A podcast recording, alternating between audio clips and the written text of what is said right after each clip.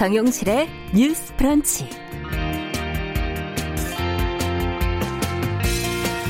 안녕하십니까 정용실입니다. 얼마 전 양육비를 주지 않는 부모의 실명을 공개를 한 배드 파더스 소송을 계기로 양육비 미지급 문제가 크게 주목을 받았지요. 어제 국회에서 양육비 이행법이라는 것이 개정이 됐습니다. 앞으로는 양육비를 주지 않는 부모의 운전면허 정지할 수 있고요. 또 양육비를 받지 못해 아동이 생존권을 위협받게 될 때 금액을 강제 징수할 수도 있게 됐습니다. 어, 드라마 속에서 이 부부 중 한 사람이 변심을 해도 아이 만은 내가 키우겠다 이렇게 다투는 경우를 많이 봤는데요.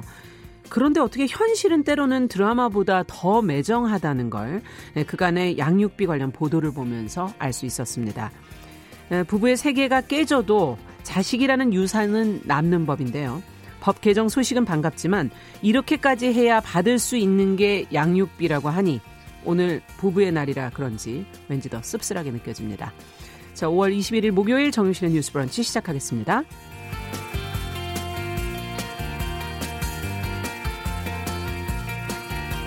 네, 뉴스브런치 목요일에도 알찬 코너들 준비하고 있습니다. 주요 뉴스와 논평은 뉴스픽에서 전해드릴 거고요. 작은 서점의 개성을 반영한 신간 소개 코너 동네 책방 그리고 또 검색어 뉴스도 오늘 준비하고 있습니다. 어, 한 시간 함께 해주시고 생방송을 놓치신 분들은 유튜브 또 팟캐스트 오디오 클립에 다시 듣기 준비되어 있으니까요. 언제든지 찾아오시면 되겠습니다.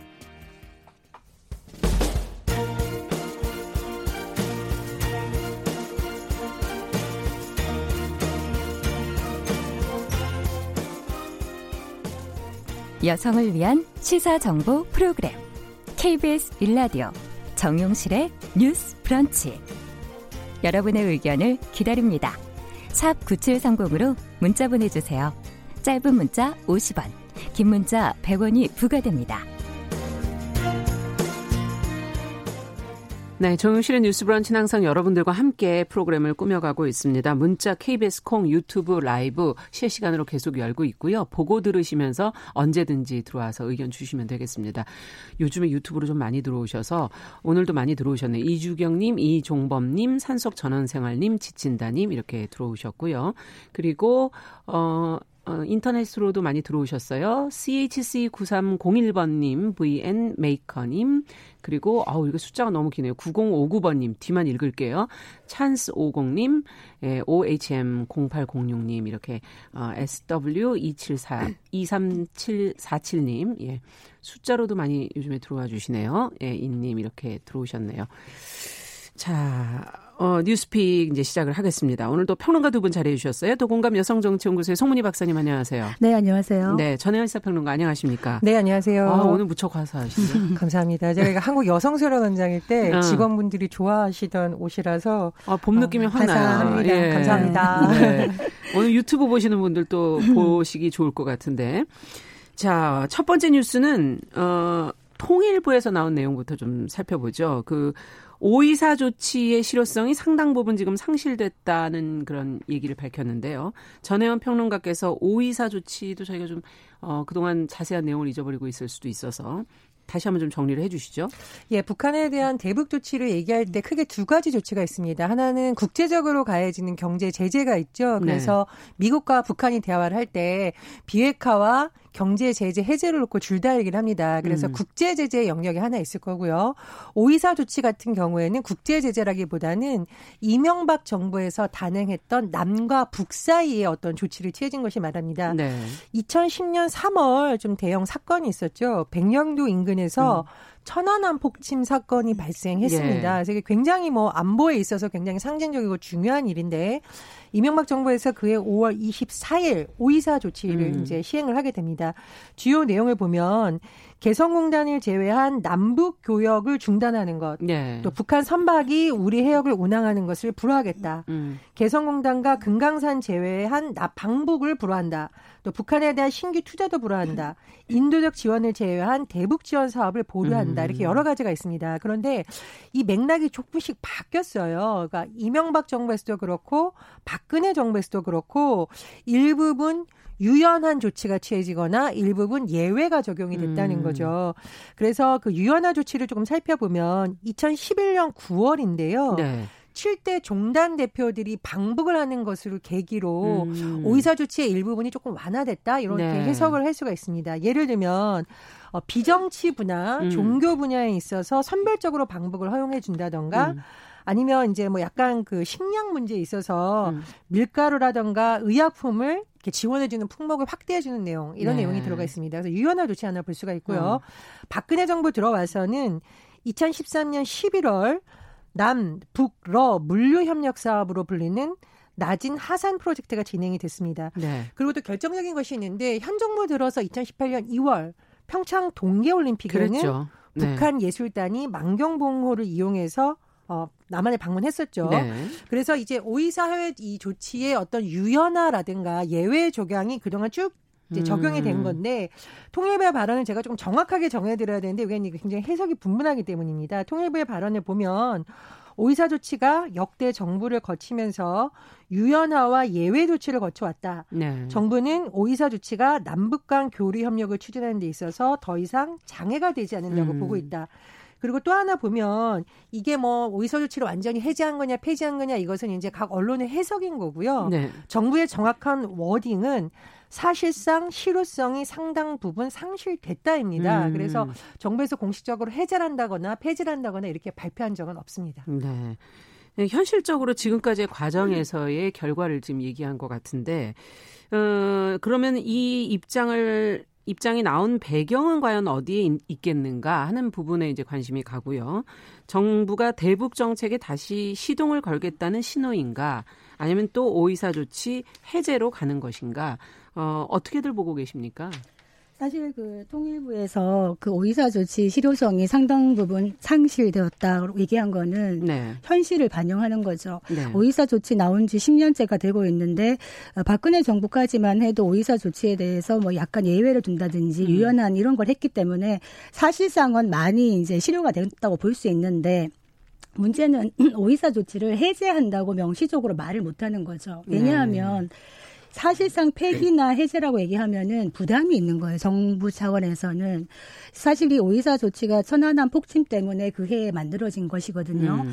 그런데 지금 10년 동안에 그 천안함 폭침에 대해서 북한의 사과라든가 재발 방지 약속이 없는 상태에서 만약에 이거를 폐기한다라고 얘기를 했을 때는 또 받아들이기 힘든 국민의 정서가 있을 수 있기 때문에 두 번째는 지금 아까 말했던 유엔 대북 제재 틀 안에서는 사실은 어 남북 간의 독자적인 제재였지만 이걸 마음대로 풀어가지고 남북 간에 뭔가가 왔다 갔다 하는 것을 국제사회가 쉽게 용인하지 않는다. 특히 트럼프 대통령. 네.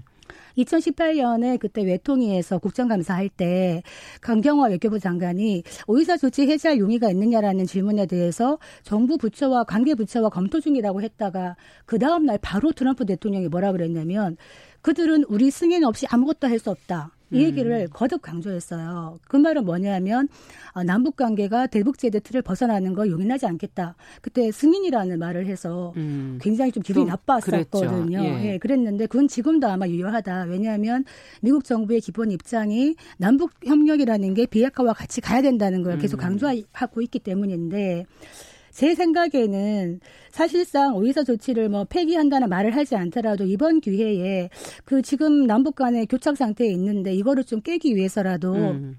남북 간의 교류를 좀 하는 것이 필요하다. 특히 문재인 대통령이 저, 지금 집권 후반기에 남북 간에 많은 어떤 교류를 하겠다. 어제 페이스북에 흰 장미를 올리셨다 그래요. 예. 그흰 장미 꽃말이 다시 만나고 싶다. 음. 그래서 여기에 대해서 해석이 그 다시 만나고 싶은 주체가 뭐냐 이런 얘기를 하고 있는데 사실 이 개별 관광 같은 건 충분히 할 수 있거든요. 지금 음. 그거는 대북 제재에 들어가지가 않기 때문에. 네. 네. 근데 문제는 북한이죠. 북한이 이 뭐 손뼉도 마주쳐야 소리가 난다는 했는데 지금 아무 응답을 하지 않고 있어요. 음. 코로나 사태 때 K 방역이 세계적인 모델로 지금 칭송을 받고 있는데도 불구하고 남북 보건 협력을 우리가 제의하고 있는데도 묵묵부답이에요. 그래서 음.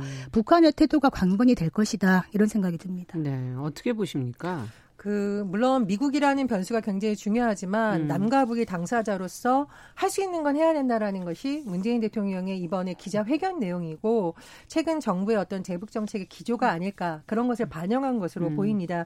그리고 저는 이제 비정치적 분야에서의 교류 협력은 사실 그 동안에도 많이 그랬죠. 되었었죠. 예. 뭐 조명을 받기도 하고 못 받기도 했었는데 제가 좀 굉장히 나름 의미 있다고 생각하는 사례를 한번 말씀을 드리면 2015년 12월 새누리당 의원들과 당시에 새누리당이 아닌 의원들이 같이 공동 토론회를 열었어요. 네. 그것이 뭐냐면 궁예 도성의 남북 공동 조사 필요성을 제시하는 겁니다. 이제 궁예 도성이 뭐냐면 강원도 철원에 그렇죠. 궁예가 태봉국의 도성을 지었다라는 건데 아. 이 부분에 대해서 남과 북이 공동 조사를 하려면 비무장 지대에 관한 논의가 또 돼야 된다고 그렇군요. 해요. 음. 그런데 이 토론을 주최한 의원이 누구냐?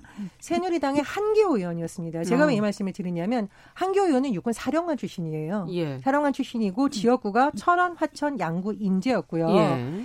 2012년 2월 한나라당의 북한 천안함 공격 대책 특별위원회 자문위원도 했었고 음. 새누리당의 최고위원. 그러니까 말하자면은 보수 안보에 있어서 굉장히 전문가 역할을 했던 네. 분이거든요. 근데 그럼에도 불구하고 이분이 2015년 12월 여야 의원들이 만나서 이런 부분에 대해서 해보자라고 공개적인 토론회를 연 것은 음. 비정책적인 분야에서도 남북 교류는 계속 돼야 된다라는 어떤 인식을 음. 했기 때문인 것으로 보입니다. 그래서 저는 남북 교류냐 협력이라는 것이 뭐 보수냐 진보냐 이런 의제가 볼 것이 아니라 어쨌든 남과 북이 계속 이 상태로는 갈 수 없으니 대화의 문을 열기 위한 여러 가지 노력을 음. 해보자. 뭐 그런 시대라고 생각합니다. 그 아까 오이사 조치 관련해가지고 이제 어, 개성공단 말씀을 안 드릴 네. 수가 없는데 당시 이명박 대통령이 오이사 조치를 하면서도 유일하게 남겨놓았던 것이 개성공단이었어요. 그렇죠. 개성공단 문은 안 닫았다는 것이거든요. 음. 왜냐하면은 남북 관계의 마지막 어떤 고리는 끊지 않았다. 그런데 박근혜 정부 때 와서 어, 개성공단이 갑자기 문을 닫았어요. 석연치 음. 않은 이유로. 그래서 이 부분에 대해서 이제 통일부에서 남북교류협력법 개정안을 이번에 입법 음. 발의할 겁니다. 그게 중요한 것이 뭐냐면 남북 교류를 제한을 할 때 반드시 네. 국무회의 심의를 거쳐라는 음. 겁니다. 음. 그래서 이거는 이제 남북 교류 문제가 그만큼 중요하다. 그래서 지금 뭐 트럼프 같은 경우에는 대선을 앞두고 북한에 대한 관심이 지금 집중을 할 수가 없는 상황인데 그렇죠. 그렇다고 연말까지 이렇게 갈 수는 없기 때문에 예. 남과 북이 할 수 있는 거는 우리가 제의하는 거는 맞다 이런 생각이 듭니다. 네. 그리고 박근혜 대통령이 우리나라 안보 보수에 굉장히 많은 지지를 받았던 대통령이었었는데 제가 박근혜 대통령의 기자회견을 좀 찾아봤어요. 근데 2015년 1월 12일 기자회견에서 박 대통령이 오이사 조치에 대해서 어떤 발언을 했었냐면은 네. 오이사 조치 문제도 남북이 어쨌든 당국자 간에 만나서 얘기를 해야 음. 그 부분에 대해서 얘기를 나야 접점을 찾을 수 있겠다라고 하면서 박근혜 대통령도 이걸 뭐 풀어야 만다 이런 게 아니라 음. 만나서 대화하는 것의 중요성을 늘 강조해 왔습니다. 네. 그래서 저는 21대 국회 들어오면 이 부분이 다시 쟁점화가 될 수 있는데 어쨌든 만나야 된다. 음. 당사자들끼리 대화하지 않으면 변하는 것은 없다. 그런 부분에 대한 공감대가 예전보다는 조금 확대되지 않을까 그렇게 음. 전망합니다. 음. 네. 자, 어떻게 앞으로 또, 어, 민간 비정치 분야의 교류가 이어질지 좀 관련 내용들이 나오면 저희가 또 계속, 어, 확인해 보도록 하겠습니다. 자, 두 번째 뉴스는 정치 뉴스로 좀 가볼 텐데요. 여권에서 지금 한명숙 전 국무총리의 불법 정치자금 수수 사건에 대한 재조사를 지금 촉구하는 목소리가 나오고 있어서 이것도 예전에부터 지금 나왔던 뉴스이기 때문에 좀 관련 내용을 좀 정리를 해보고 싶거든요. 전혜연 평론가께서 좀 얘기를 해주시겠어요? 예, 저 이거 세 가지를 좀 나눠서 예. 한번 짚어보겠습니다. 첫 번째로 한명숙 전 총리에 대한 재판 2015년에 확정 판결이 나왔는데요. 네.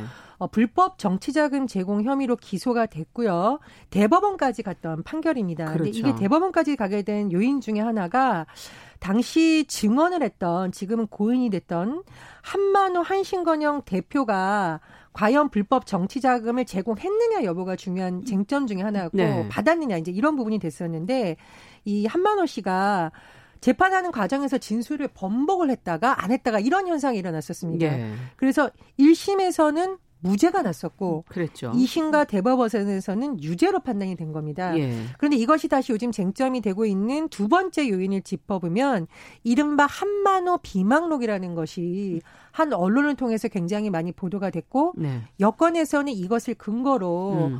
어, 재수사를 하든지 뭐 해야 된다라는 주장이 나오고 있습니다. 그 한만호 비망록이라는 것이 1200페이지에 달한다고 해요. 예.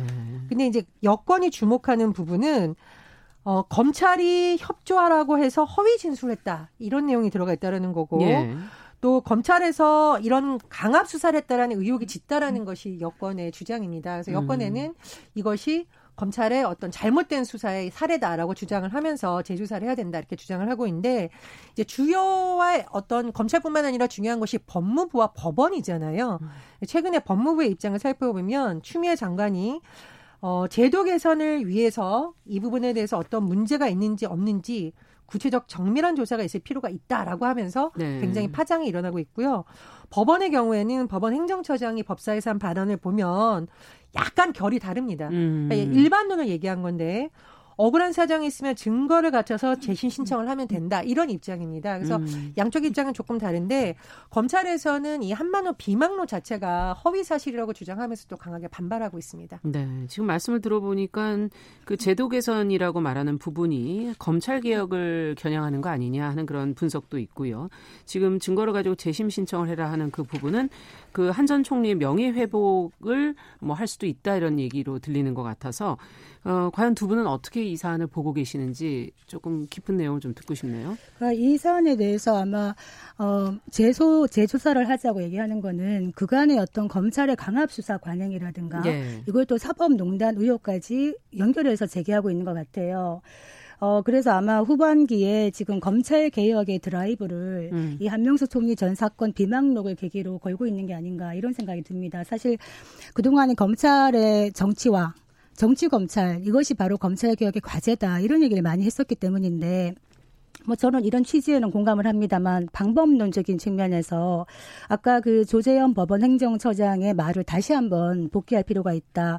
재판도 오판 가능성이 있다. 음. 만약에 그렇다면 그 경우에는 증거를 갖춰서 재심이라는 구제 절차가 있다. 음. 그러면 거기에 따라서 하면 명예 회복도 될 수가 있고 재판이 바로 잡아질 수가 있는 게 아니냐. 그래서 어떤 측면에서 제 의견으로는 이 부분을 당정 차원에서 재조사를 얘기하기보다는 법원의 어떤 루트에 따라서 재심 청구하는 것이 옳지 않겠나 이런 생각이 듭니다. 만약에 억울한 부분이 있다면 근데 문제는 재심을 가는 게 어렵다는 거예요.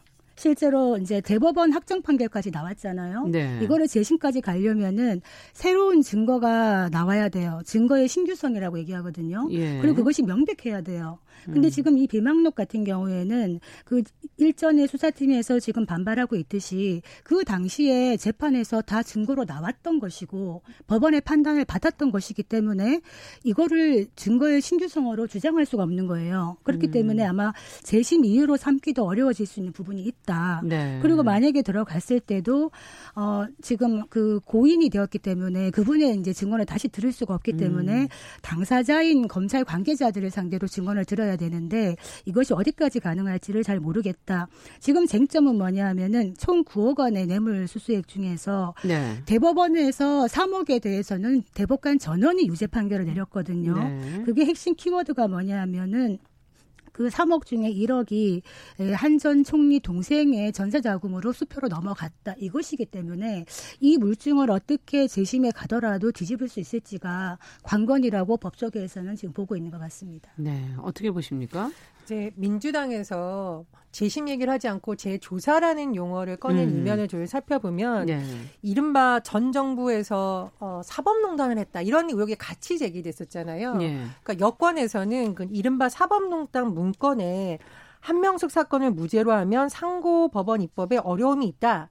이렇게 제기했던 부분을 제기하면서 검찰에 대한 불신과 법원에 대한 불신을 동시에 드러낸 것으로 저는 좀 해석이 됩니다. 음. 그래서 양쪽 모두에 대해서 지금 압박을 가하고 있는 형상인데 박사님이 말씀해 주셨듯이 추가적인 증거가 나올지 안 나올지는 조금 상황을 지켜봐야 되는 것 같습니다. 네. 그리고 왜냐하면 예전 판결에서도 진술이라는 것이 굉장히 중요하게 작용이 됐었던 부분이고 그렇죠. 진술이 일관된 것이 아니라 한번 뒤집어졌었잖아요. 음. 그런 부분 때문에 지금 여러 가지 의혹이 제기되고 있는데 보다 강력하게 이것을 드라이브를 걸려면 추가적인 무언가시 나와야 된다. 이건 대부분 음. 법조인 의원님의 의견인 것 같습니다. 네.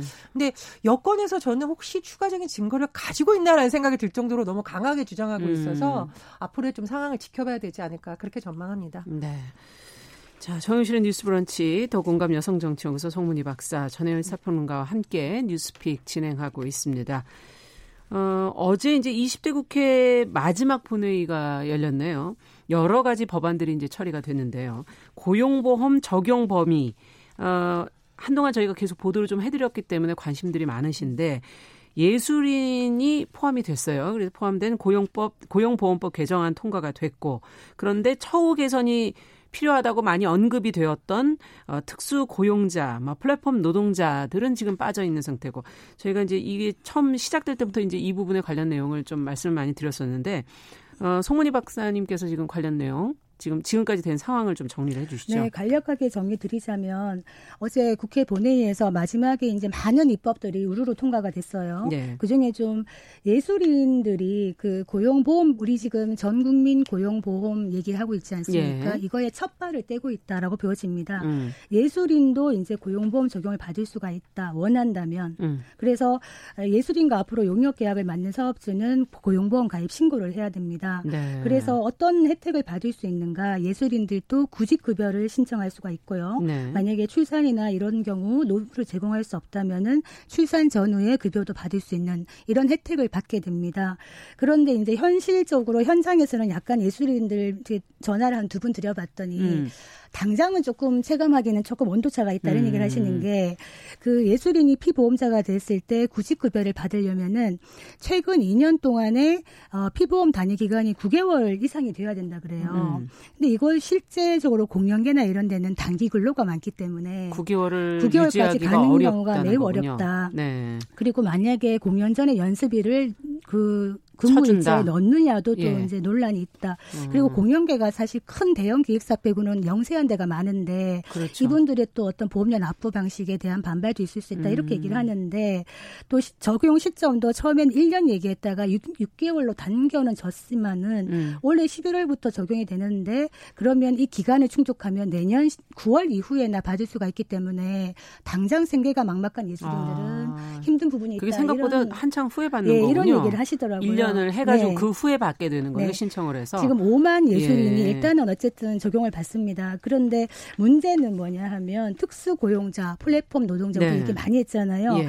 이분들이 사실은 사각지대에 놓여 있다 얘기하는데 이번에 빠졌습니다. 예. 그렇기 때문에 이 부분은 아마 21대 때 논의가 되겠다 음. 이렇게 얘기를 하고 있죠. 네, 지금 뭐 특수 고용직 플랫폼 노동자 어, 뭐 안전망이 필요하다는 얘기는 이제 보도를 통해서도 많이 했는데 최근에 이, 일반 사무직, 뭐 유치원 강사, 뭐 헤어 디자이너, 헬스 트레이너, 뭐 휴대전화 판매 사원 등 다양한 직종의 노동자들이 어떤 그런 허점 속에서 고용보험의 사각지대에 놓여 있다는 그런 지적도 나오고 있거든요. 이건 어떻게 보세요, 송 박사님께서? 지금 사실 아까 얘기했던 4차 산업혁명에 네. 플랫폼 노동자라든가 훨씬 많은 숫자를 지금 뭐 거의 220만에서 70만까지 가고 있는 네. 이런 특권 노동자들이 다 빠져 있는 거예요. 이분들은 지난번에 우리 말씀드렸지만 음. 근로자성을 인정받 지 못하죠. 네. 그렇기 때문에 근로기준법에 적용을 받지도 못하고 이런 코로나19 19 때는 어떤 모든 어떤 그 부조를 받을 수가 없는 사각지대에 놓여 있기 때문에 사실은 이 사회 안전망의 바깥에 놓여 있다. 음. 생계가 정말 위험하다. 이렇기 때문에 이 부분에 대한 보호가 필요한데 그래서 아마 지금 정부에서 이번에 특고로 넣지는 못했지만은 한 77만여 부분의 특고 노동자들 한 9개 직종 있죠. 보험 네. 설계사. 그중에 보험 설계사 가장 많아요. 한 44만이 된다 음. 그러는데 음. 이분들 학습지 교사들을 이 산재 보험 이분들은 지금 되고 있거든요. 네. 이분들을 이 고용보험의 울타리로 넣는 법안을 다음 21대 때 발의할 예정으로 있기 때문에 네. 좀더 높여지지 않겠나 이런 생각은 특수고용직도 문제지만 지금 이제 일반 월급을 받는 네. 프리랜서들 문제도 좀 같이 포함이 됐으면 좋겠네요. 이것이 아마 예. 그러니까 속도의 문제이기도 하고 단계의 문제이기도 한데 예. 사실은 재원 마련의 문제도 있고 또 음. 이제 어떤 현실적인 문제들이 있기 때문에 한 번에 되지는 않을 것 같고요. 그러네요. 단계적으로 순서대로 될 것 같은데 네. 굉장히 치밀하고 어떤 정밀한 설계가 필요하다. 그런데 제가 경제학 원로 교수님하고 젊은 교수님 두 분하고 통화를 해봤어요. 예. 그랬더니 어떤 말씀을 하시냐면은 현행 고용보험료는 그 임금에 기반을 하고 있는데 음. 만약에 전 국민 고용보험의 시대 로 가려면은 근본판을 바꿔야 된다. 근본. 근본판을 네. 어떻게 바꿔야 되냐? 임금이 아니라 소득 기준으로 가야 된다. 네. 그래서 사용자와 근로자가 반반 내는 고용 고용 관계를 전제로 한 이런 고용 보험이 아니라 모든 취업자가 소득이 있으면은 소득이 있는 곳에 과세가 얼마를. 있다. 그 소득을 잡아내 가지고 조세 방식으로 전환을 해야지만 사각지대가 음. 생기지 않는다. 그리고 이게 근본적으로 바꿀 수 있는 방법이다. 음. 이런 얘기를 해서 제가 되게 와닿았거든요. 그래서 음. 세상에 공짜 정신은 없다 이런 얘기 하잖아요. 지금 당장 필요한 데는 많은데 이 재원 마련을 하기 위해서는 이런 합의가 사실은 음. 이루어져야 되는 부분이라 봅니다. 그러니까 이건 일종의 보험의 형태이기 때문에 한계가 어, 있다는 어차피 거죠. 어차피 그걸 조금 어, 지불해야 하는 그런 문제들이 있다는 그런 얘기시군요. 그러니까 왜냐하면 네. 보험은 리스크가 높은 사람, 낮은 사람이 한꺼번에 가입을 하기 때문에 음. 항상 우리가 얘기하는 도덕적 개의가 날 수 있다. 이런 음. 부분도 막을 수가 있다고 얘기를 하시더라고요. 네. 어떻게 보십니까? 우리가 이번에 코로나19 얘기하면서 가장 많이 했던 했던 얘기 중에 하나가 예. 재난이 평등하지 않다입니다. 맞아요. 누구나 코로나19에 걸릴 수 있지만 코로나19에 걸렸을 때 닥치는 충격의 여파가 다를 수 있는데 그렇죠. 그나마 이것을 줄여준 것이 우리나라의 건강보험 제도였습니다. 네. 어제 9시 뉴스에 사례가 나와서 제가 굉장히 음. 유심히 봤는데 한 어, 여성이 18일 동안 코로나19로 입원 치료를 받았어요. 460만 원 진료비가 나왔는데 예. 본인이 낸 거 얼마일까요? 맞춰보십시오. 460만 원 중에. 적겠죠. 3천 원입니다. 네. 네, 3천 원. 그, 예, 네. 이게 우리나라 국민 건강보험이 얼마나 이 코로나 상황에서 많은 사람들을 예, 지탱했는지를 예. 보여주는 음. 거거든요. 그래서 저는 고용보험에 대해서도 그런 부분에 대한 국민의 공감대가 필요하다고 보고 꼭 말씀드리고 싶은 것은 KDI에서 어제 증세 얘기를 꺼냈는데 예, 예. 저는 재정 건전성 얘기를 하려면 이제 증세를 같이 얘기할 수밖에 없다고 생각을 합니다. 음. 그래서 자꾸 뭐 재정 건전성이 어렵고 국가 부채가 얘기할 것이 아니라 그렇다면 노령화라든가 지금 취약계층 보호를 위해서 복지 지출이 불가피하고 어떤 사회보험의 성격을 띈이 망을 더 넓고 촘촘하게 만들어야 되는데 그러려면 조세제도에 대한 고민도 필요하다. 근본적으로는 예, 저는 근본적으로는 그런 네. 점에 있어서 지금부터라도 좀 더 활발한 논의가 돼야 되지 않나 이렇게 생각합니다. 정말 그 부분은 공감을 하고 네. 그래서 아마 사회적인 합의가 더 이루어져야 되지 않겠나 싶은데 어쨌든 그 21대 국회에서 아까 말씀드렸던 그 특허 노동자 국외 직종 음. 그러니까 들어보시면 보험 설계사, 건설 기계 운전원, 음. 학습지 교사, 골프장 캐디, 택배 기사 기사, 킥 서비스 기사 이런 분들 그래도 조금 숨통이 트여지지 않을까 한번 기대를 해봅니다. 네. 자, 오늘 말씀 여기까지 듣겠습니다. 뉴스픽 전혜연 평론가 더 공감 여성정치연구소의 송문희 박사 수고하셨습니다. 감사합니다. 감사합니다. 네. 정용실의 뉴스 브런치 듣고 계신 지금 시각 10시 32분이고요. 라디오 정보센터 뉴스 듣고 오겠습니다.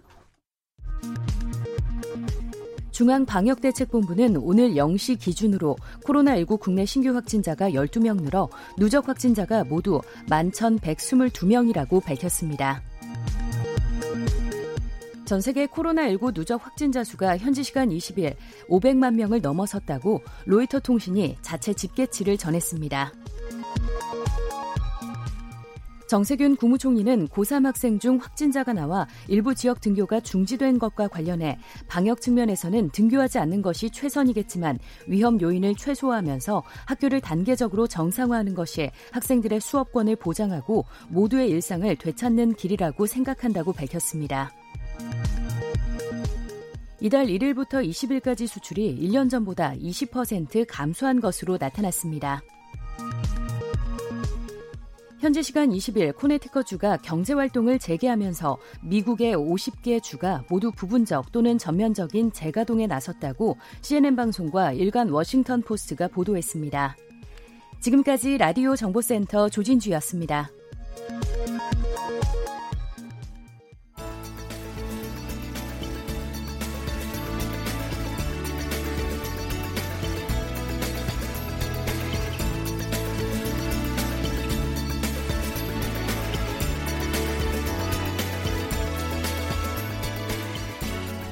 세상을 보는 따뜻한 시선. KBS 일라디오 정용실의 뉴스 브런치. 매일 아침 10시 5분 여러분과 함께합니다. 네, 정용실의 뉴스 브런치 듣고 계신 지금 시각 10시 34분입니다. 이번에는 인터넷 검색어를 통해서 네티즌들이 어떤 것에 관심을 가졌는지 살펴보도록 하겠습니다. 검색어 뉴스 오늘도 시선 뉴스에 박진아 기자 자리해 주셨어요. 어서 오세요. 네, 안녕하세요. 박진아입니다. 아유, 화사하세요. 예. 감사합니다. 자, 이번 주는 어떤 키워드가 좀 많이 검색이 됐던가요? 네, 이번 주는 제가 경제를 좀 중심으로 살펴봤는데요. 예. 첫 번째가 종합소득세입니다. 종합소득세. 네, 그러니까 이번 달 안에 이제 신고를 하고 납부를 하셔야 아, 되는데 예. 6월 1일까지입니다. 네. 이 종합소득세가 지난 한 해 동안 발생한 가능한 모든 소득을 종합적으로 합산해서 계산하는 세금을 종합소득세라고 하는데요. 직장인들은 안 내지 않나요, 종합소득세를? 예, 직장인들은 예. 보통 연말정산이라고 연말정산, 해서 그쵸. 하는데 예. 그래서 대상자를 한번 보면요, 뭐 이자나 배당, 뭐 사업 부동산 임대, 음. 뭐 그리고 연금, 기타 소득에 종합소득이 있는 음. 개인들이 이 음. 종합소득세 대상이 되는 겁니다. 네. 조금 더 쉽게 말을 하면 사업소득이나 조금만 마이크를 정면으로 좀 써주세요. 네, 예. 네, 조금 더 쉽게 말을 하면 음. 사업소득이나 부동산 임대소득 또 음. 3.3% 원천 징수를 하는 프리랜서 소득 아. 또 금융소득 2천만 원 초과자 등이 해당이 아. 되는 겁니다. 그렇군요. 네, 그래서 6월 1일까지 신고를 해야 되는데요. 날짜가 나, 그렇게 많이 남지 않았어요. 맞습니다. 예. 그래서 이제 좀 유의를 하셔야 되고 달라진 세법들이 뭐가 있는지 아, 그래서 변화된 게 있습니까? 네, 그래서 몇 가지를 좀 가지고 와봤습니다. 먼저 주택 임대 관련인 건데요. 음. 올해부터는 소액이라도 임대 수입을 올린 집주인이라면 세금을 피해갈 수 없을 아. 것 같습니다. 네, 기존에는 수입 금액이 2천만 원을 넘지 않으면 제외가 됐는데 예. 이번에는 2천만 원을 넘지 않는 납세자도 소득세 신고를 해야 되는 겁니다. 예. 그러니까 물론 2019년도 기속소득에 대해서인 거죠. 올해는 아니고 작년. 네, 맞습니다. 네. 그러니까 기본적으로 월세 소득은요. 2주택 이상인 경우부터 과세가 되는데요. 예외적으로 기준 시가 9억 원이 초과하는 주택이라면 그때는 1세대 1주택인 경우도 과세가 되는 음. 겁니다. 월세 가 아닌 전세는 그럼 어떻게 돼요? 네, 월세가 아닌 전세인 경우에는 조금 기준이 다른데요. 예. 임대보증금 총액이 3억 원이 넘는 3주택 이상인 경우에만 과세가 됩니다. 그러니까 전세만 두 채를 주고 있다 이러면 임대소득세는 내지 않아도 되는 음. 겁니다. 이 주택 수를 근데 계산할 때는요, 뭐 주택을 가지고 있다고 다 계산이 되는 게 아니라 그러니까 소형 주택 기존 시가 2억 원 이하 또 전용 면적 40제곱미터 이하는 제외하고 아, 계산은 일단 여기 주택 수에 들어가지 않는다는 네, 거군요. 제외하고 예. 계산이 되는 겁니다. 음. 이 주택 임대 소득도 다른 소득과 합산해서 종합소득세 신고 때 신고 납부를 해야 하는 거고요.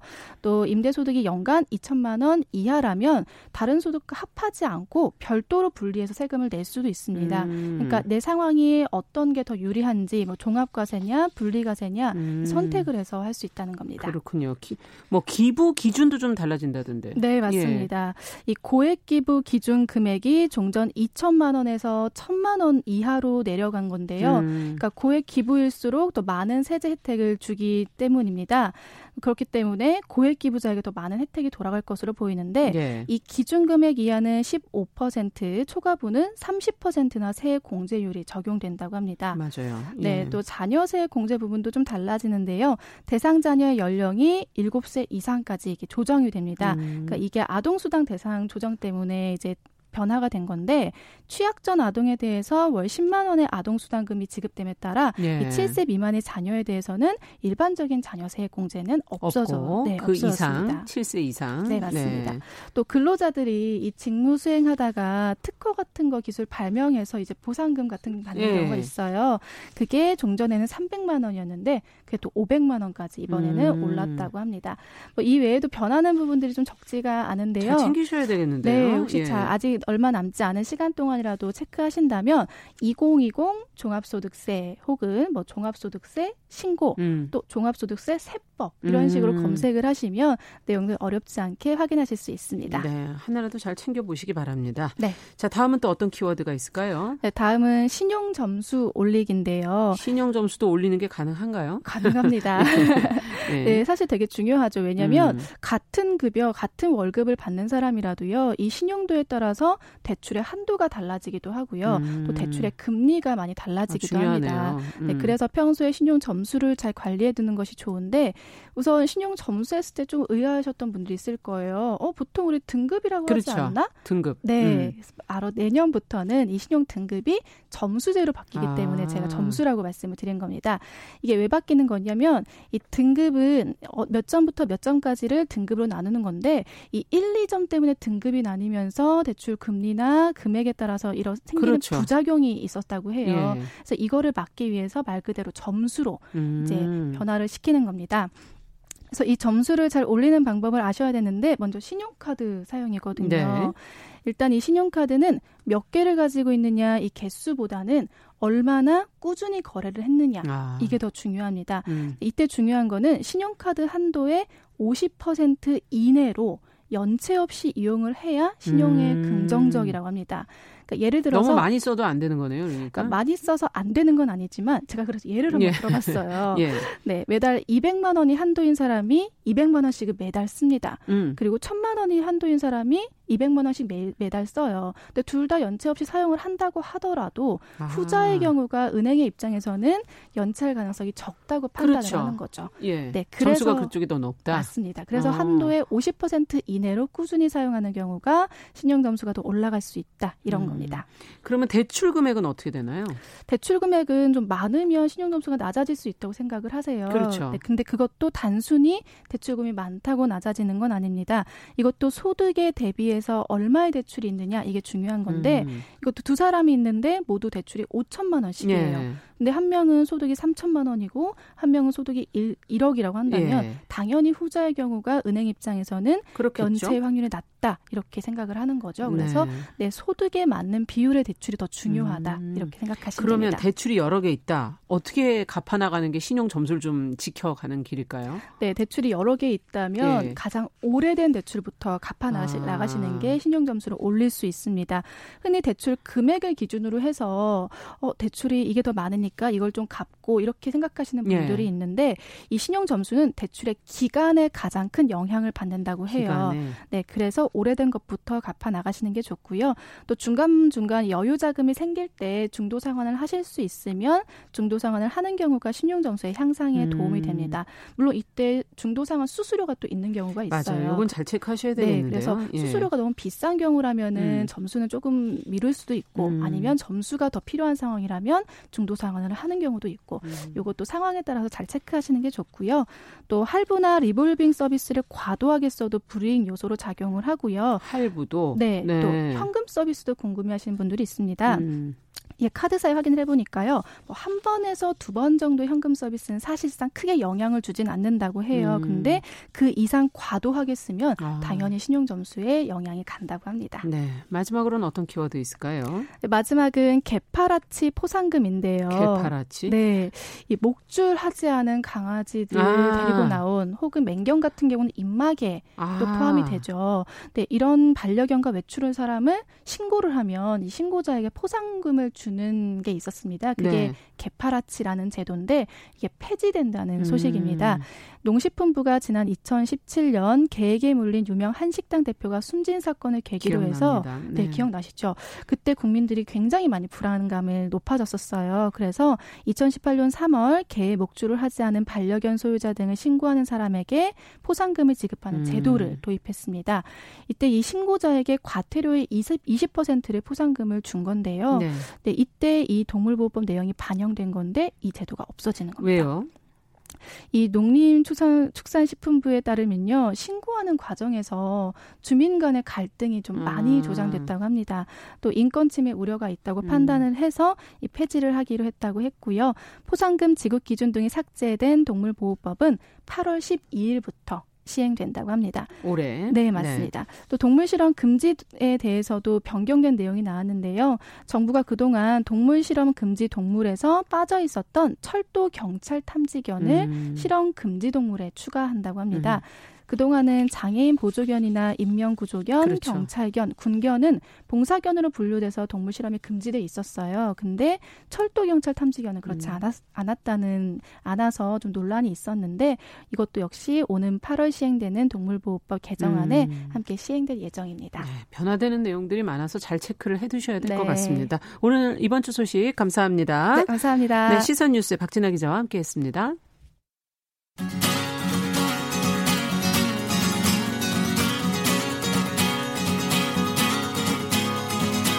함께 가면 길이 됩니다.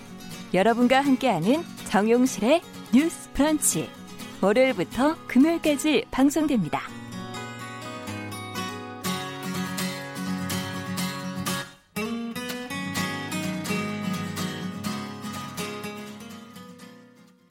시작을 해볼까요? 네, 정용실의 뉴스 브런치.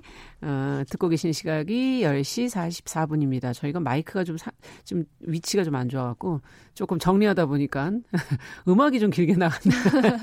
이제 좀 사용하기 편하세요? 어, 아니면 은 네. 조금 더 움직이시면서 쓰셔도 돼요. 이렇게, 예. 이렇게 할게요. 알겠습니다. 오늘도 책을 또 들고 오셨는데 같이 얘기해 보죠. 동네 책방 서점주의 안목을 반영한 또 개성을 반영한 신간 소개 코너입니다. 오늘은 부비프의 박은지 대표 나오셨거든요. 어, 어떤 책을 갖고 오셨어요? 네, 그, 이 올해가 2020년이잖아요. 2020년, 네, 그렇죠. 굉장히 미래적인 느낌이 들고 왠지 2020 네. 예전에 그런 글들이 많았죠. 어, 네. 네. 왠지 SF 소설을 읽어야 될 것 같고 그런 느낌이 드는 해인데요. 예. 어, 근데 올해는 역사적으로도 굉장히 뜻깊은 해이기도 합니다. 음. 5.18 광주 민주화 운동이 일어난 지 40주년이 됐고 또 전태일이라는 23 청년이 노동자의 권리 향상을 아. 외치면서 쓰러져 간 지 50주년이 되는 해이기도 그렇군요. 한데요. 이를 기념하는 신간들 도 잇따라 출간되고 있어서 소개해드리려고 아, 그럼 합니다. 먼저 그런 책부터 조금 살펴볼까요? 예, 어떤 책이 있습니까? 어, 네. 지난 월요일이 5.18 광주 민주화운동 40주년이었는데요. 외국인의 눈으로 바라본 그날의 기록이 책으로 어. 또 나왔어요. 제목이 5.18 푸른 눈의 회고록이라는 음. 책인데요. 어, 이 책의 저자인 폴 코트라이트는 평화봉사단 일원으로 나주에 머물렀었던 미국인이에요. 예. 그 이제 영화 택시 운전사로도 잘 알려진 독일인 기자 힌트페터의 예. 그 통역을 도운 인물이기도 아, 합니다. 아, 그래요? 네. 어, 그렇군요. 책이 지금 표지를 보니까는 사진으로 예전 사진 네. 네. 예전 책을 지금 보는 것 같은 그런 느낌이 드네요. 네, 예. 그 자전거에 실린 게 관이에요. 아, 그렇군요. 네. 그 이야기도 이제 나오는데 예. 이폴 코트라이트는 1980년 당시에 나주의 한센인 자활촌인 호혜원에서 봉사를 하던 사람이었어요. 음. 네, 그러다가 수술을 앞둔 환자들을 광주의 큰 병원으로 데려다 주는 길에 군인들의 폭력을 처음으로 이제 목격을 하게 되는데요. 아. 어, 그 이후에 광주가 봉쇄되고 또 통신마저 단절되면서 그 안에서 직접 보고 겪은 것들을 이 책에서 서술을 하고 있습니다. 네. 뭐 예를 들면 총격에 넉마가 된 버스랑 택시들, 또 핏자국, 한밤중에 총성, 수많은 부상자와 시체가 된 사람들, 또 오열하는 유가족들, 어, 청년들을 마구잡이로 잡아가는 군인들의 모습도 외국인의 시선으로 묘사가 돼 있습니다. 네. 이제 뭐 5.18에 대한 기록들 중에서 한국인이 쓴 것과는 또 어떤 점이 차이가 있을까요? 네. 그 한국인이 쓴 이제 기록들은 굉장히 많이 보셨을 텐데요. 예. 외국인이 쓴 회고록은 또 처음이에요. 음. 이 사람은 이제 미국 평화봉사단 소속으로 한국에 머물렀는데 이분들한테는 정치적 중립 의무가 있었다고 해요. 그래서 음. 정치적인 의사를 표현하면 안 되고 그런 행동도 하면 안 됐다고 해요. 그래서 전두환 퇴진하라라는 현수막이 걸려 있는 차를 타는 것도 되게 조심스러워하고 음. 그렇다 보니까 이제 이 책은 당사자보다는 관찰자의 기록에 가까운 편인데요. 음. 당시에 광주에서 청년들이 고개를 숙이고 도망치듯이 걸었다면 폴 코트라이트와 친구들은 어, 우리는 외국인이니까 총을 쏘지 말라는 뜻으로 고개를 오히려 더 쳐들고 이렇게 음. 걸었다고 하더라고요. 예. 네. 네. 관찰자라는 게 다르죠, 정말. 네네. 예. 근데 이제 아무리 이해를 하려고 해봐도 이해할 수 없는 군인들의 행태, 또 왜곡되고 알려지지 않는 광주의 현실은 이제 이 사람한테도 분노를 음. 참기 어려운 일이었는데요. 그래서 폴코트라이트는 외국 언론의 통역을 돕기도 하고 아. 본 것을 알리러 이제 직접 나서게 됩니다. 네. 그래서 앞서 이제 독일 기자분의 통역도 네. 했었던 네. 경험이 있다 이런 얘기신데 그래서 나중에 뭐 미국 대사관으로 갔나요? 어떻게 됐나요? 네, 이제 우여곡절 끝에 서울에 있는 미국 대사관에 도착을 하게 되는데요. 네. 이 사람은 어, 내가 보고 보고 들은 이야기 그리고 내가 할 수 있는 이야기가 굉장히 중요하다. 음. 그리고 미국 대사관에서도 나의 이야기를 꼭 듣고 싶어 할 거다. 음. 중요하게 생각할 거다라고 생각하고 이제 어렵게 가는데 네. 실제로는 아무 말도 하지를 못해요. 왜냐하면 대사관에서 두 시간 동안 기다리는데 아무도 나오지 않거든요. 어. 그래서 폴 코트라이트는 어떻게 된 거냐? 그날 네. 이제 큰 충격을 받았다라고 아, 적었습니다. 그렇군요. 네. 네, 이 책은 한국인이 남긴 기록만큼 직접적이거나 구체적이거나 하지는 않아요. 네. 왜냐하면 현실은 그만큼 더 잔혹하고 끔찍했기 때문에. 근데 어쩌면 또 제3자일 수 있는 외국인의 시각에서 40년 전에 광주를 엿볼 수 있다는 점에서 의미가 있을 것 같고요. 음. 어, 정치적 중립의 의무가 있었던 어느 외국인 봉사 단원에게도 1980년에 광주는 비상식이 난무했던 곳이라는 증거가 될 것 같습니다. 네. 어찌 본다면 조금은 좀 차분하게 저희가 냉정하게 음. 우리의 현실을 어, 들여다볼 수 있는 그런 책이 아닐까 하는 생각도 들고. 자, 근데 이 책만 읽으면 저희가 광주를 다 이해할 수는 없을 것 같아서 네. 또 광주 관련 책이 또 있다면 또 한 권 더 보고 싶네요. 네. 어, 뭐 기존에 나와 있는 책들도 네. 굉장히 많은데 이제 음. 신간으로 소개를 해드리려고 하는데요. 음. 어, 도청 앞 광장에 광주 관광 호텔이 있었다고 하는데요. 그 거기서는 이제 앞이 다 내려다 보였다고 해요. 그렇겠죠. 네. 음. 그곳에서 일했던 직원의 증언이 담긴 호텔리어의 5월 노래 라는 아. 책이 빨간 소금 출판사에서 출간이 되었고요. 예. 또 12명의 밀레니얼 세대에게 광주의 의미를 묻는 요즘 광주 생각도 출간이 되었습니다. 네. 40년 전에 광주를 기억하면서 함께 읽어보면 좋을 것 같습니다. 네. 앞서 얘기해 주신 것처럼 5.18 광주민주운동 40주년 기념으로 읽어볼 만한 책 한 권 권해주셨고 그러면 앞서 전태일 열사 50주기를 또 기념한 책도 어, 있다고 해주셨기 때문에 이 책도 뭐 어떤 책이 있는지 좀 살펴보면서 만나보죠. 네. 어, 전태일 열사 50주기를 기념해서는 어, 11개 출판사가 공동 출판 프로젝트를 벌였어요. 예. 네, 전태일 열사의 삶과 정신을 다시 조명하고 노동의 가치를 되새기는 책을 각각 한 권씩 또 동시에 아. 발간을 한 건데요. 어, 11개를 다 말씀드릴 수 없는데, 뭐, 그 중에. 숨이 차세요? 네, 그 중에 몇 가지 말씀드리면, 예. 어, 역대 전태일 문학상 수상자 6명의 창작 작품집, 예. JTI 팬덤 클럽이라는 책이 나와 있고요. 어. 또, 교실에서 실시한 노동 인권 수업의 사례를 담은 책, 노동 인권 수업을 시작합니다. 음. 그리고 전태일의 생애와 지금 청년들의 현실을 연결하는 인문학 도서, 태일과 함께 그늘을 걷다. 음. 또, 오랜 싸움을 이어가는 노동자들의 이야기가 담긴 여기 우리 함께 등 총 11권이 나와 있습니다. 네. 그럼 11권을 다 안 갖고 오셨을 거고 어떤 책을 만나볼까요? 네. 소개해드리고 싶은 책은 음. 갈마바람 출판사에서 출간된 여기 우리 함께라는 음. 책인데요. 어, 광화문이나 시청, 뭐 국회 앞을 지나가다 보면 피켓 시위나 아니면 천막 농성하는 분들을 종종 그럼요. 보셨을 텐데요. 많이 봤죠. 네. 네. 이 책은 그런 분들의 이야기를 다루고 있습니다. 아. 어, 노동의 가치를 지키기 위해서 뭐 길게는 한 10년까지도 거리에서 싸우시는 분들, 음. 또 밥으로 쉼터 운영으로 노래로 그들과 연대하는 사람들의 이야기가 담겨 있어요. 음, 그렇군요. 표지를 지금 보니까 표지가 어, 굴뚝에 사람이 지금 올라가 있기도 하고 또 올라가고 있는 음. 그런 모습인 것도 같고, 그렇죠? 네. 예. 어, 현실에서도 이제 굴뚝에 실제로 사람이 올라가잖아요. 음. 뭐 굴뚝에도 올라가고 다리에도 올라가고 그렇죠. 철탑에도 올라가는데요. 맞아요. 어, 기업하기 좋은 나라, 규제 완화, 노동 유연화 이런 말들이 노동자들을 자꾸만 높은 곳으로 또 음. 위험한 곳으로 올라가게 만드는데요.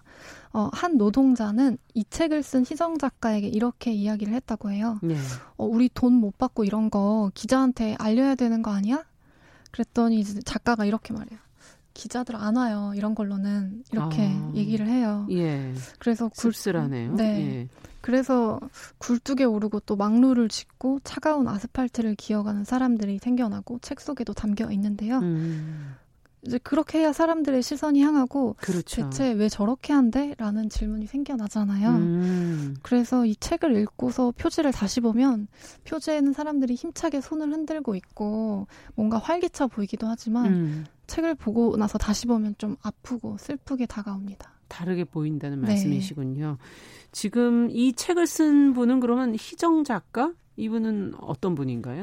어, 이분은 이제 어, 노동 현장을 기록하는 활동을 계속, 계속 오래 해오시는. 네, 해오시고 관련 음. 책들도 계속 내고 계신 분이에요. 그렇군요. 네.